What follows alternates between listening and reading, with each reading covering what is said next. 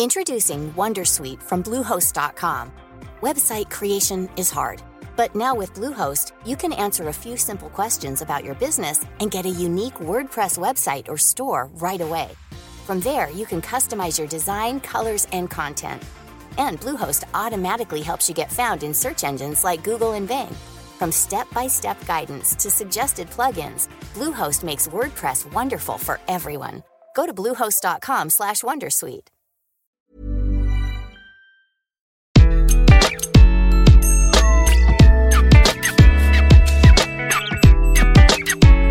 Bonjour, je suis Gaël Châtelain-Berry, bienvenue sur mon podcast Happy Work, édition spéciale.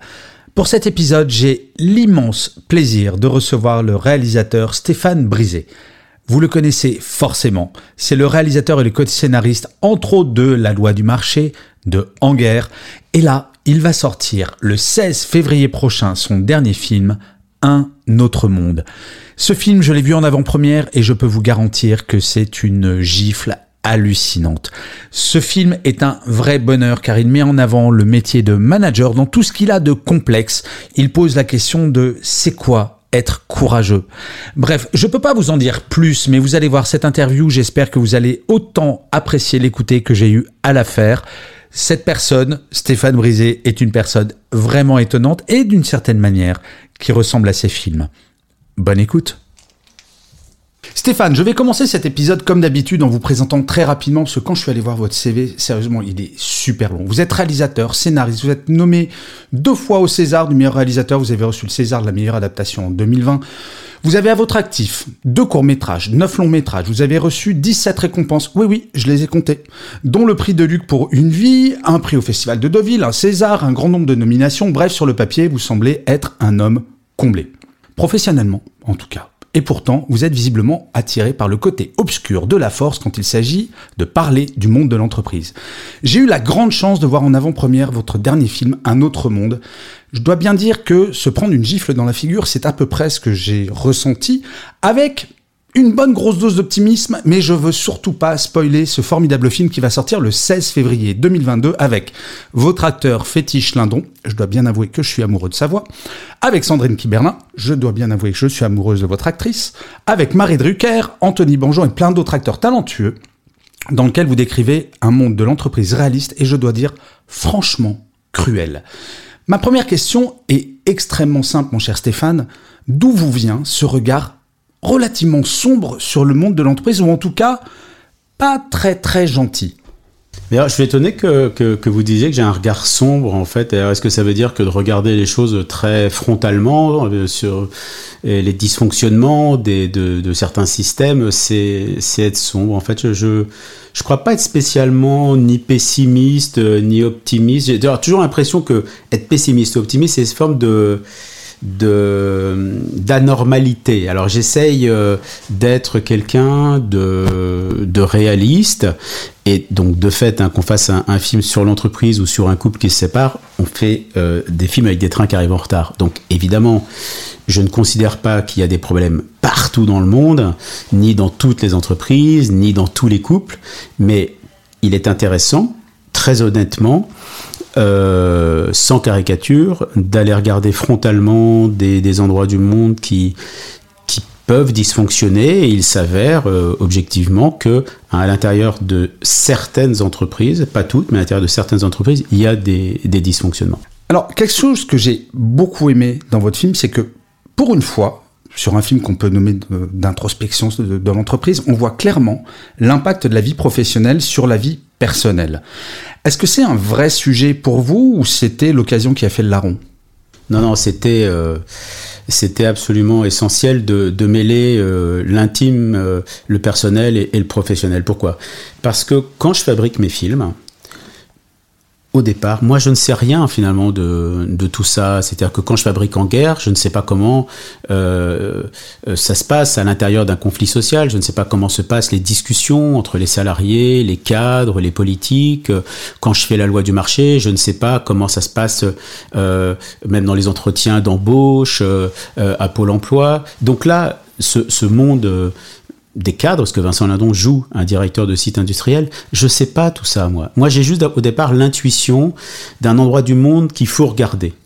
Il y a quelque chose d'intéressant. Il me semblait justement qu'à l'endroit des, des cadres, il y avait un angle mort, en tout cas dans le cinéma, quelque chose qui n'est pas représenté ou très peu représenté, ou quand il était représenté, il était souvent représenté de manière un peu caricaturale. Alors le bras armé du système, euh, les méchants, euh, voilà. Et je trouvais qu'il y avait quelque chose qui était euh, peut-être à, mieux regarder, ou regarder différemment, ou plus profondément.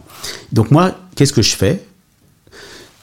Je rencontre des gens je rencontre des gens qui, euh, qui ont vécu peu ou prou des situations qui vont euh, ressembler à celles que je peux globalement imaginer pour mon, personnage principal. Et je rencontre comme un journaliste, voilà, on, passe généralement trois heures euh, ensemble, des hommes, des femmes, dans directeurs de sites industriels, des directeurs généraux d'entreprise, et tous avaient vécu l'expérience de la rupture avec l'entreprise.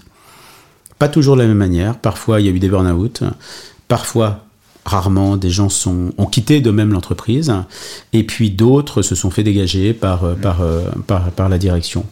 Et puis euh, on rencontre avec mon co-scénariste Olivier Gors, on rencontre beaucoup de, beaucoup de gens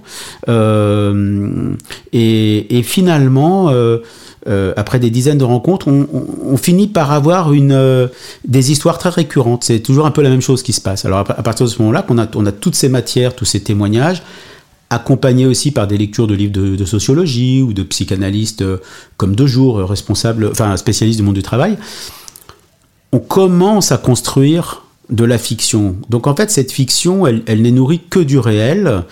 Euh, et il s'avère d'ailleurs que je suis obligé de le constater, c'est-à-dire que ce soit La loi du marché, En guerre ou Un autre monde, ce sont des films où à chaque fois, il a fallu, il a fallu réduire un peu la voilure euh, du, du réel pour mmh. que à l'intérieur de la fiction, c'est l'air vrai. Euh, et on construit.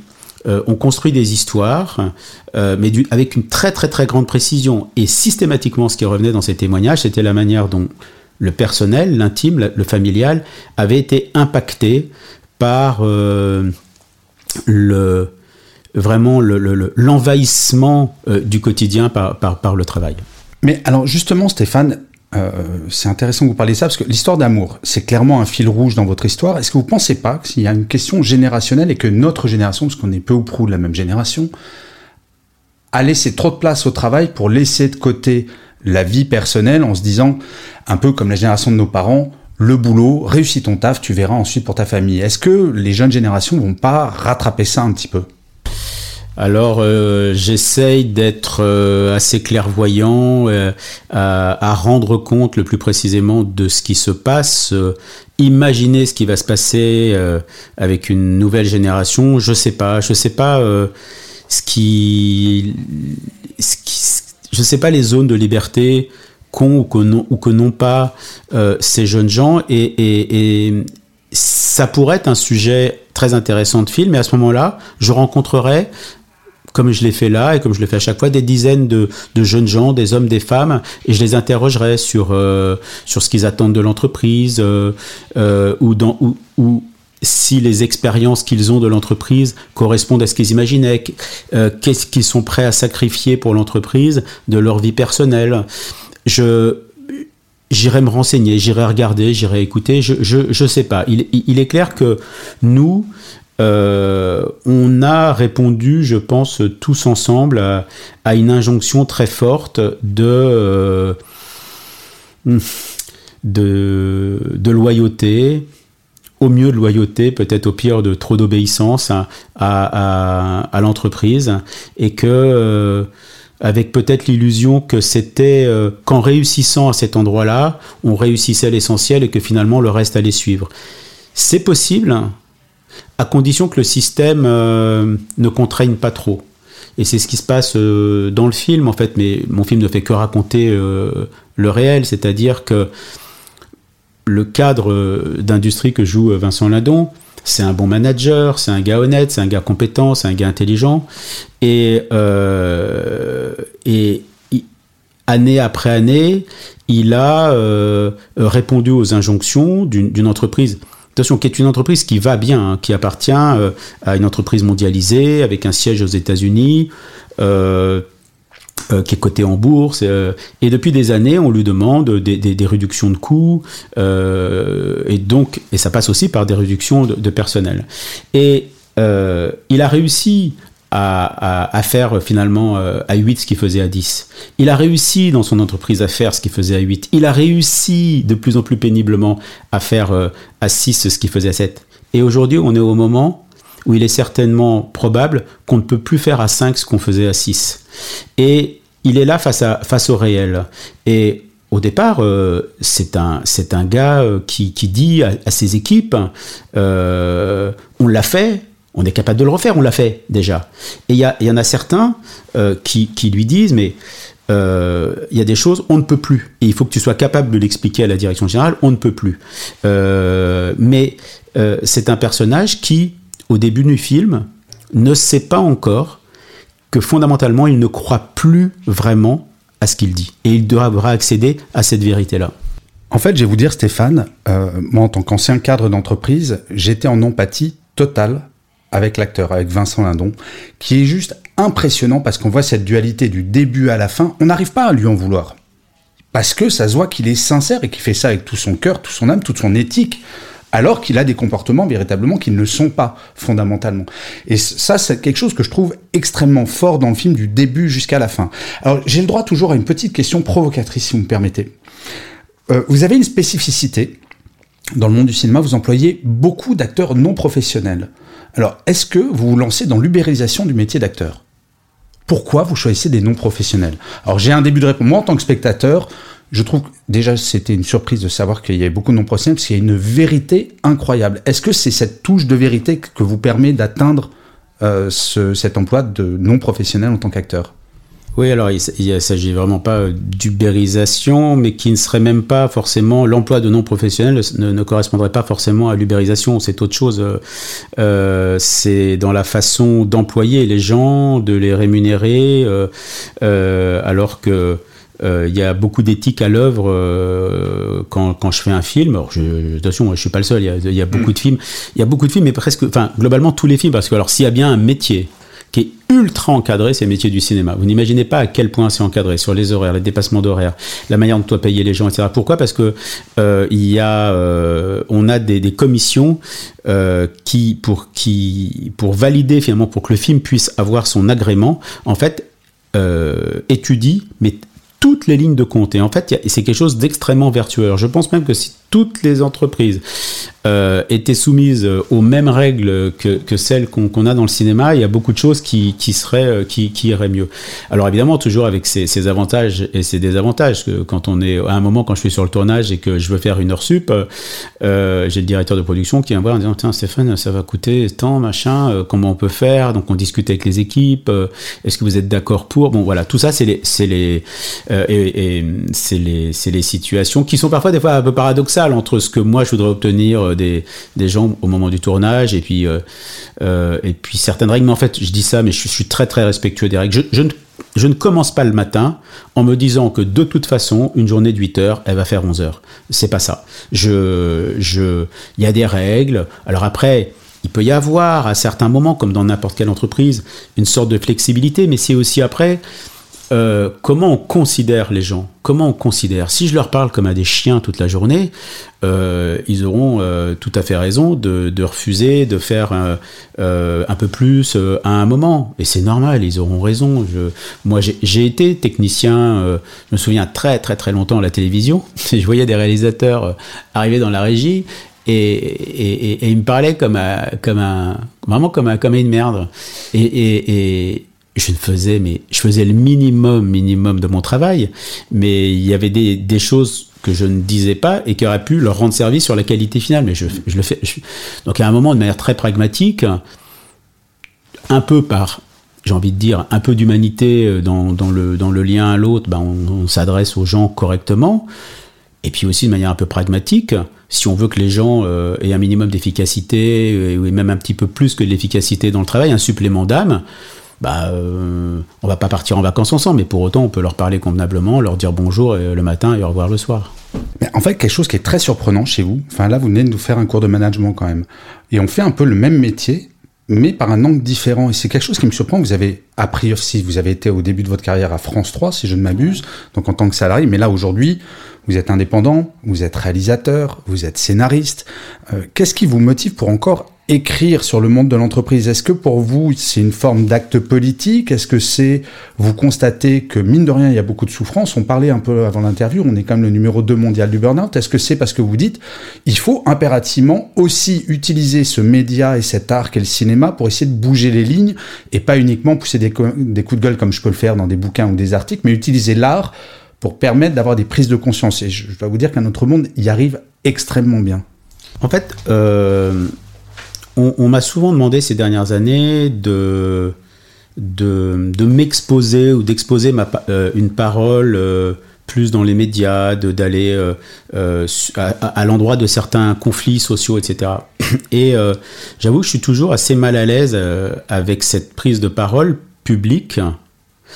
Et je réponds souvent, mais je vous dis, je, dis, je suis en en considération de, votre combat, euh, bien sûr, mais en fait, je me sens assez peu légitime à prendre la parole comme un, comme un homme politique, on va dire. Je dis par contre, je, n'ai aucun problème de légitimité à demander 3-4 euh, millions d'euros pour faire un film et construire une histoire et prendre la parole à cet endroit-là. Je crois que c'est euh, l'endroit où je me sens le plus à l'aise pour, pour pour prendre la parole à l'intérieur euh, de notre de la cité et de notre cité commune et de et d'aller raconter des histoires euh, d'hommes et de femmes et de montrer comment euh, on vit à l'intérieur de ce monde et puis de regarder évidemment hein, on fait on fait des films avec des trains qui arrivent en retard donc regarder là où ça dysfonctionne et de voir aussi comment l'endroit du dysfonctionnement euh, nous impacte nous.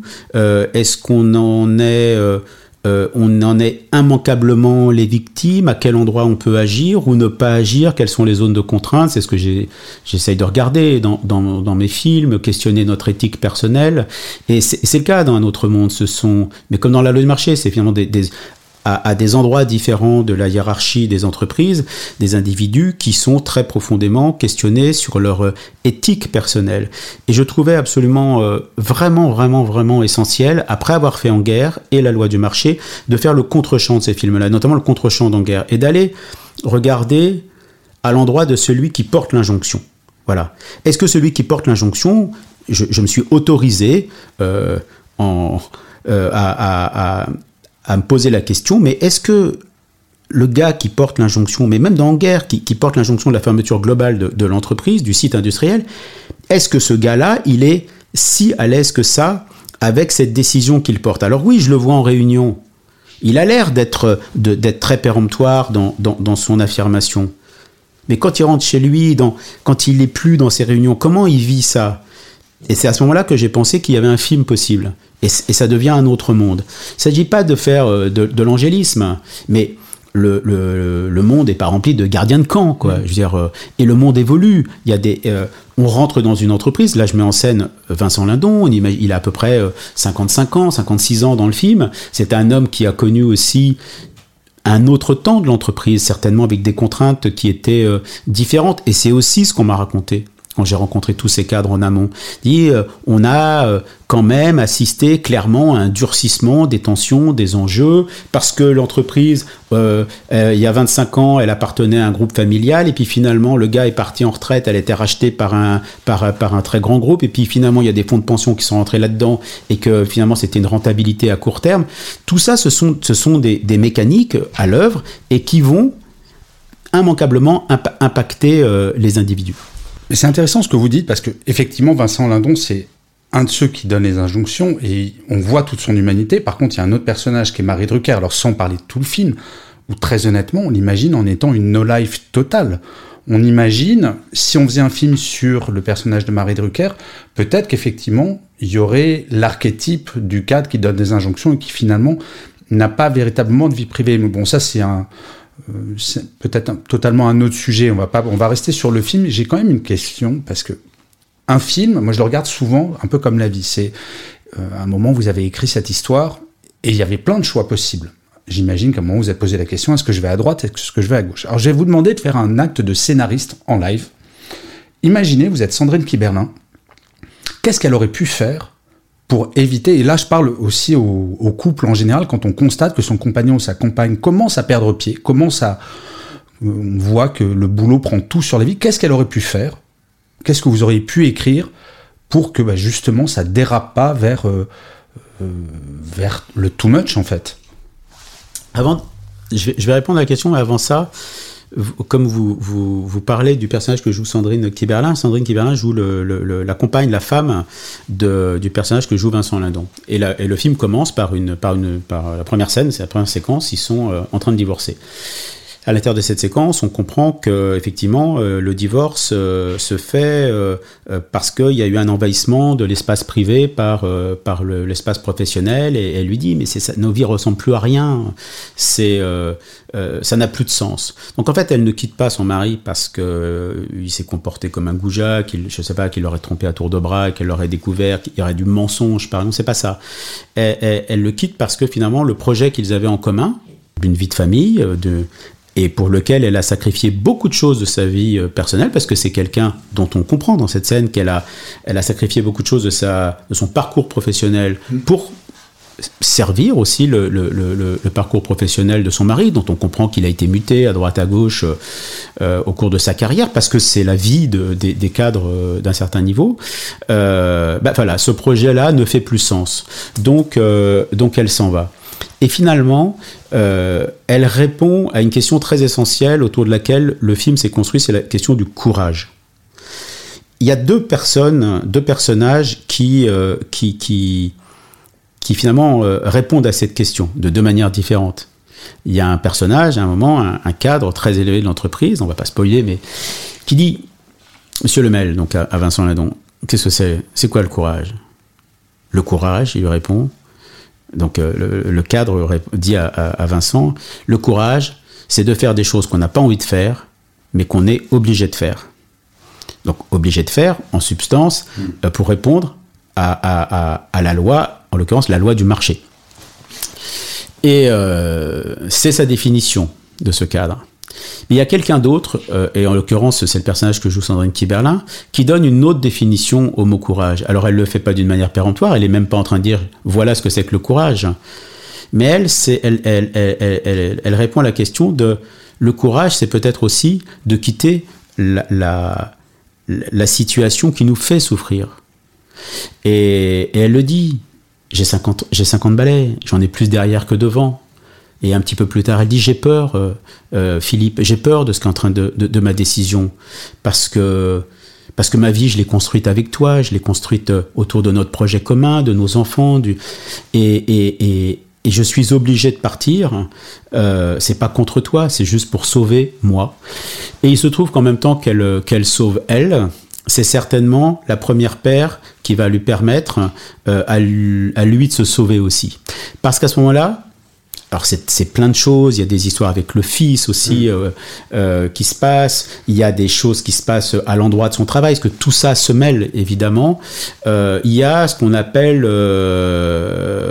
l'irruption du réel, d'un réel brutal, douloureux. Le divorce, c'est douloureux pour lui, parce qu'il aime cette femme et, qui, et qui commence à, à le questionner intimement. Mais, il est mais décider de remettre en question l'injonction de l'entreprise qui est réduction de coûts. Donc c'est la énième réduction de coûts. Et en plus, il a réussi à, faire le job les années passées. Qu'est-ce que c'est vertigineux? Parce que tant que la personne, en l'occurrence le, cadre que joue Vincent, euh, pense que la difficulté, voire l'impossibilité à répondre à l'injonction vient de lui, viendrait d'une incapacité personnelle, il ne peut pas réinterroger l'injonction et il ne peut pas sortir euh, du cercle infernal euh, de l'inquiétude, de l'angoisse, et c'est donc ça qu'il a, ramené à la maison et que les cadres ramènent, et c'est les histoires qu'on m'a racontées, c'est ce que les cadres ramènent à la maison et, avec lequel ils envahissent complètement l'espace personnel et qui peut amener à des, ruptures, des clashs, euh, mais à des effondrements. Les burn-out, c'est un, effondrement euh, profond euh, euh, de la personne parce qu'à un moment, on ne peut, pas répondre à, une, demande, à une requête, à un ordre, à une, injonction. Et qu'est-ce, que, qu'est-ce qu'aurait pu faire le personnage pour répondre à votre question initiale Qu'est-ce qu'aurait pu faire le personnage que joue Sandrine? Il se trouve que, en fait, ce qu'elle aurait pu faire, je suis sûr qu'elle a déjà fait. Je suis sûr qu'elle l'a alerté 500 fois. Hmm en disant putain Philippe, euh, on, on passe plus de temps ensemble. Ouais, ouais, ouais, ouais mais je, juste, je te promets, vraiment, Anne, je te promets, on. et d'ailleurs, il le dit, d'ailleurs, dans, dans, la scène avec les avocats qui débutent le film, il lui dit, et d'une manière un peu, à la fois que je trouve stupide et bouleversante, je, je t'avais dit que tant que Elson, l'entreprise, c'est le nom de l'entreprise, n'aurait pas atteint ses objectifs, ça serait difficile. Et il dit, mais moi, je suis pas marié avec Elson, quoi. Hmm. C'est pas ma vie, quoi. C'est, je, suis marié avec Elson, moi. Il, il, est comme un con, en face, il peut rien répondre. Évidemment, elle, elle est pas mariée avec Elson, elle est mariée avec un mec qui est cadre chez Elson, mais son, son, contrat de mariage, c'est pas avec Elson. Donc, ce qu'elle aurait dû faire, je suis sûr qu'elle l'a déjà fait 500 fois. Mais en fait, je me rappelais plus de ça. Mais euh, avant de poser ma dernière question, parce qu'on arrive à la fin de, cet entretien, vous parlez du fils, et finalement, je réalise, alors j'imagine que c'est volontaire, en fait, on s'aperçoit que c'est dès nos études supérieures qu'en fait ces injonctions nous font souffrir. Et là, faut, je peux vraiment pas spoiler, mais c'est hyper intéressant parce que en fait, l'alerte, faut faire attention à nos enfants, de voir comment ils abordent leur travail, comment on arrête de leur donner des injonctions. Oh, mais si t'as pas la moyenne, c'est une catastrophe. Non, ta vie, elle se joue pas sur une note. Enfin, je trouve qu'il y a cette petite musique aussi qui est quand même extrêmement intéressante. Ma dernière question, elle va vous concerner vous directement parce que Happy Work, c'est censé parler bien-être au travail quand même. Votre film est incroyable. Je ferai une conclusion sur le sujet justement autour du bien-être parce que je trouve que c'est une vraie prise de conscience. Mais c'est quoi votre bien-être au travail pour vous? Parce que on voit le produit final et on a l'impression forcément que c'est le monde de Mickey, tout doit être facile et compagnie, mais j'imagine que c'est très loin d'être le cas euh, pour vous, même qui êtes un réalisateur confirmé. Comment est-ce que vous pensez à votre bien-être si jamais vous y pensez? Bien-être au travail, je parle. Moi, mon travail, euh, il, il, commence pas au moment où je tourne, ou au moment où je parle de mon film. Là, on est déjà très très avancé dans la fabrication. Mon travail, il commence euh, euh, au moment euh, du, au début de l'idée, c'est-à-dire au début de, l'intuition de l'endroit que j'ai envie de regarder. Ce temps-là, en fait, c'est le, pour moi le temps le plus vertigineux parce que c'est, ce qu'on appelle la page blanche. C'est le moment où je ne sais pas encore. Euh, et c'est un moment qui demande du temps. Et en fait, c'est je serais en mal-être si je ne me donnais pas les moyens, moi, à l'endroit de mon travail, d'avoir ce temps-là. Donc en fait, ce temps-là, euh, il a un coût, mais il n'a pas de prix. C'est une expression d'ailleurs qui, est dans le film, hein, euh, exprimée à un moment important. Il a un coût, c'est-à-dire que pour euh, ces moments, ces semaines, et parfois ces mois où je ne sais pas encore, où j'ai besoin de laisser émerger l'idée qu'elle s'affirme et qu'elle se confirme, j'ai besoin d'un temps.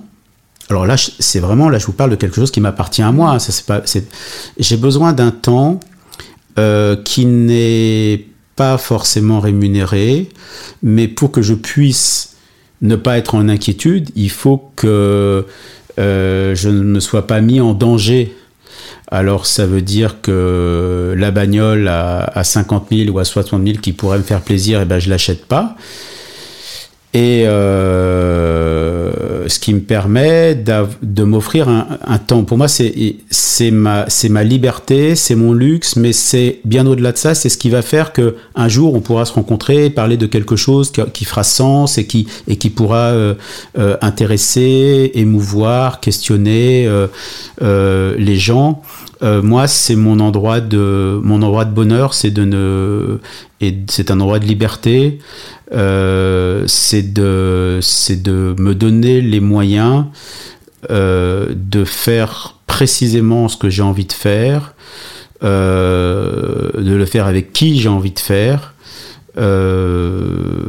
alors clairement, hein, clairement, ça a un coût, mais ça n'a pas de prix. Stéphane Brisé, j'ai pas de mots pour vous remercier. Parce qu'en fait, d'une certaine manière, vous ressemblez à votre film. Alors, dans le côté, je comprends mieux pourquoi ce film existe en vous ayant rencontré. Vous m'avez fait la grande gentillesse de passer un peu de temps avec moi avant cette interview. Je rappelle que votre film Un autre monde sort le 16 février 2022. Que vous soyez manager, manager, allez voir ce film parce que je trouve, et j'ai mieux compris le film en parlant avec vous, c'est pas un brûlot contre le management. Les managers, ça vous permettra de comprendre que oui, il y a des managers, il y a un manager très honnêtement qui est assez proche du concept de l'ordure, mais que c'est pas aussi simple que ça euh, d'être manager. C'est un métier qui est difficile et je trouve qu'on le perçoit bien. On voit bien le côté manager, on voit bien parfois comment on peut essayer d'agir et pas y arriver. Bref, je trouve que c'est une très belle lecture, une lecture très juste du monde de l'entreprise que vous nous avez offerte. Donc, euh, mille merci pour ce film, Stéphane. Je lui souhaite une très très grande route. Et n'hésitez pas, dès le 16 février 2022, courez dans les salles obscures. C'est, je vous le garantis, vous passerez un moment incroyable et vous changerez peut-être votre regard sur le monde de l'entreprise. Un grand merci Stéphane. Merci infiniment Guy.